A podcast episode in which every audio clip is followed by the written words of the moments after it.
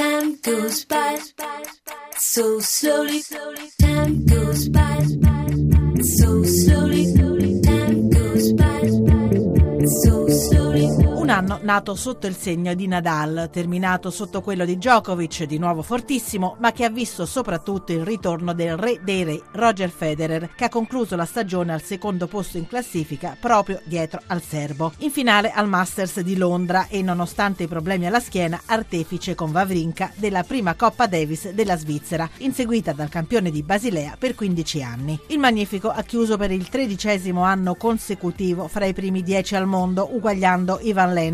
Meglio di lui ha fatto solo Jimmy Connors nei top 10 per 16 anni di fila. Paolo Bertolucci, campione degli anni 70. Federer non smette di voler vincere. Sì, e di voler stupire. Indubbiamente Nadal con la nona vittoria nelle ultime 10 edizioni del Roland Garros ha messo un timbro importante, altrettanto ha fatto Djokovic conquistando la prima posizione nel ranking mondiale, però insomma quello che ha stupito soprattutto è stato il ritorno ad altissimi livelli di Federer che invece aveva iniziato l'anno in posizione di retrovie, era numero 8 del mondo, è tornato su prepotentemente, diciamo la ciliegina sulla torta è stata la vittoria in Coppa Davis. Il campione svizzero ha ora solo un vuoto nella sua ricchissima bacheca, l'oro olimpico nel singolare e a Rio mancano meno di due anni. Sono tanti insomma, per un giocatore che ne ha, ne ha 33, però i miti non finiscono mai di stupire, dobbiamo aspettarci ancora grandi successi.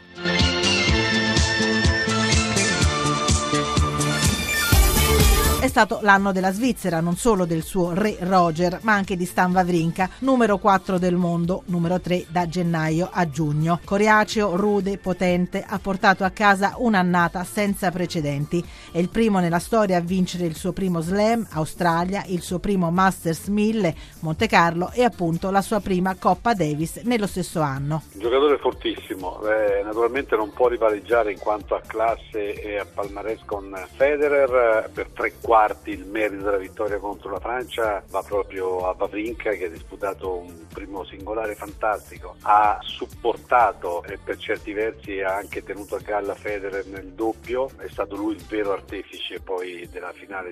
Il 2014 ha visto anche dei piacevoli ritorni non sul campo ma in tribuna. Edberg, Ivanisevic, Becker e Chang, campioni negli anni 80 e 90, diventati ora gli allenatori dei campioni di oggi, rispettivamente Federer, Cili, Djokovic e Nishikori. Era ora, insomma, abbiamo assistito per anni ad alcuni allenatori di alto livello, ma abbiamo visto anche tantissimi portaborse che servivano ben poco ai, ai grandi campioni. È vero che un giocatore come Federer nessuno deve insegnargli a, a giocare a tennis, però sicuramente avere di fianco un ex grande come Edberg sicuramente è un punto di riferimento, di appoggio.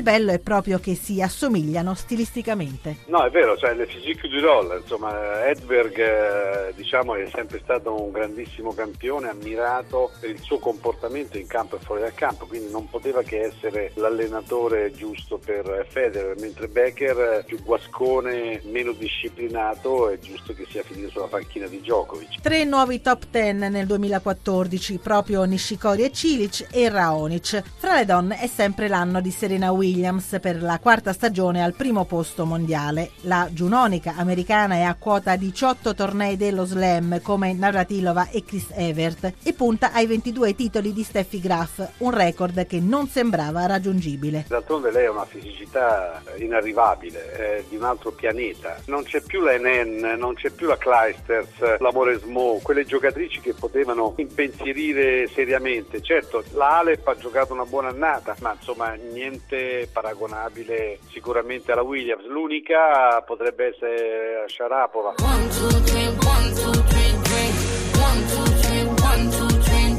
Una buona annata per i colori azzurri, in primis le Cichis, Sara Errani e Roberta Vinci, prime al mondo nel doppio femminile, ma anche Flavia Pennetta che ha vinto Indian Wells. Flavia ha un bilancio di questo 2014. Bellissimo, sì, sicuramente meraviglioso. Sin dall'Australia dove ho iniziato a giocare molto bene, avevo voglia, non obiettivi incredibili, però infatti per quello la cosa è la sorpresa, no? Le sorprese sono sempre più belle per quello. E nonostante un carattere bizzoso, chapeau al talento di Fabio Fognini Fognini che ha trascinato l'Italia alle semifinali di Davis e ha raggiunto un ottimo tredicesimo posto in classifica, anche se sul finale di stagione è scivolato al ventesimo. Il commissario tecnico di Uomini e Donne, Corrado Barazzutti, commenta così la stagione degli azzurri. Un anno assolutamente molto soddisfacente. È vero che in Fed Cup eh, siamo stati abituati a portare a casa delle vittorie, però abbiamo perso contro la Repubblica Ceca che ha vinto la Fed Cup, eh, abbiamo battuto l'America in casa loro. Piacevole sorpresa in campo maschile. È stato un grande risultato dopo tanti anni, insomma, raggiungere la semifinale di Coppa Davis battendo davvero due squadre molto forti con eh, un grandissimo Fognini. Abbiamo perso contro la Svizzera, la squadra che poi ha vinto la Coppa Davis. Italia femminile in campo per il primo turno di Fed Cup il 7 e l'8 febbraio. La Cornet è ritornata ad essere una delle migliori giocatrici del mondo, un incontro difficile, è vero che giocheremo in casa, abbiamo uno squadrone, una giovanissima Giorgi che non fa altro che crescere, favoriti però un incontro durissimo.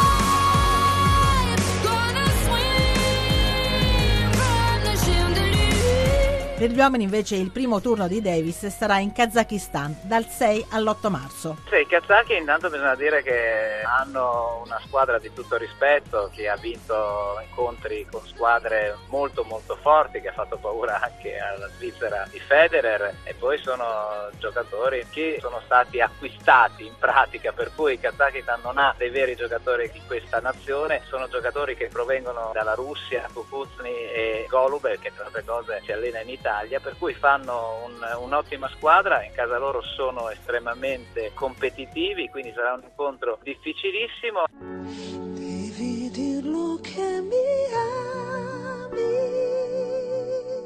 L'Italia tennistica vanta una straordinaria doppia coppia, una sul campo, lo abbiamo detto, Sara Errani e Roberta Vinci, una nella vita, Fabio Fognini e Flavia Pennetta. Una relazione molto bella, ci aiutiamo, ci vogliamo bene, siamo uno il supporto dell'altro. Cerco di essergli accanto, di sostenerlo, di cazziarlo quando deve essere cazziato come lui fa con me quando io faccio degli errori. Certamente Flavia ha fatto un anno straordinario, è ritornata ad essere una delle più forti giocatrici del mondo. Per quanto riguarda Fognini è partito molto bene all'inizio dell'anno, ha giocato veramente benissimo in Coppa Davis, ha un pochino rallentato la sua corsa diciamo nella metà della stagione. Fabio ha questo carattere che come lui sa bene non lo aiuta in quei momenti in cui fa delle bizze, sotto questo punto di vista deve migliorare, sono certo che migliorerà, ma dietro di lui abbiamo anche Simone Bolelli che si è ripreso benissimo perché è entrato nei primi primi 50 del mondo, Seppi è un giocatore che alla fine quest'anno si è ripreso benissimo e Lorenzi e altri giocatori. E poi ci sono le Cichis. E loro sono il doppio numero uno del mondo, ancora quest'anno sono stati premiati proprio per questa ragione e Sara Errani naturalmente in singolare, non solo in doppio, continua ad essere una delle giocatrici più forti del mondo, ha fatto finale a Roma, ha fatto quasi finale a Parigi, quindi direi che siamo in,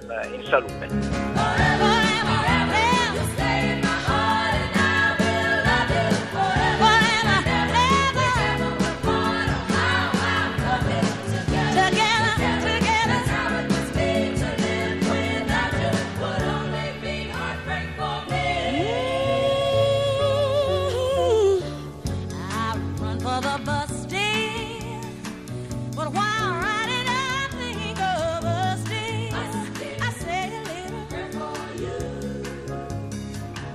At work.